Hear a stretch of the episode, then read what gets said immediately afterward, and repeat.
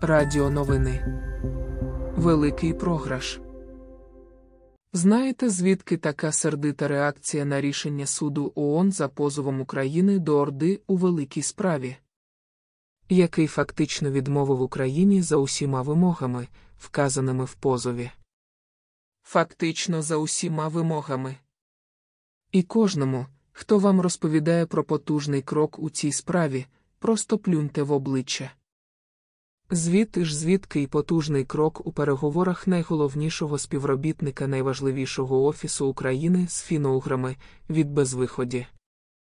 Бо головне не те, що цей суд ангажований, а те, що цей ангажований суд декілька разів витребував додаткові докази в представників Україні, вказував на недоліки позову, питав, що це за хрінь, яку вони подали до суду. Але ж наші міжнародні мусора так само, які і внутрішні органи, міряють докази розміром томів.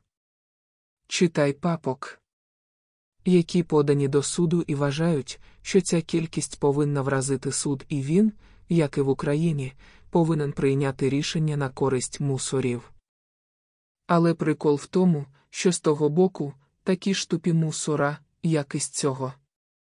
Як на нас, то потрібно було одразу відмовляти в позові, але судді не наважилися через те, що болотяні мусора саме це і просили в суду.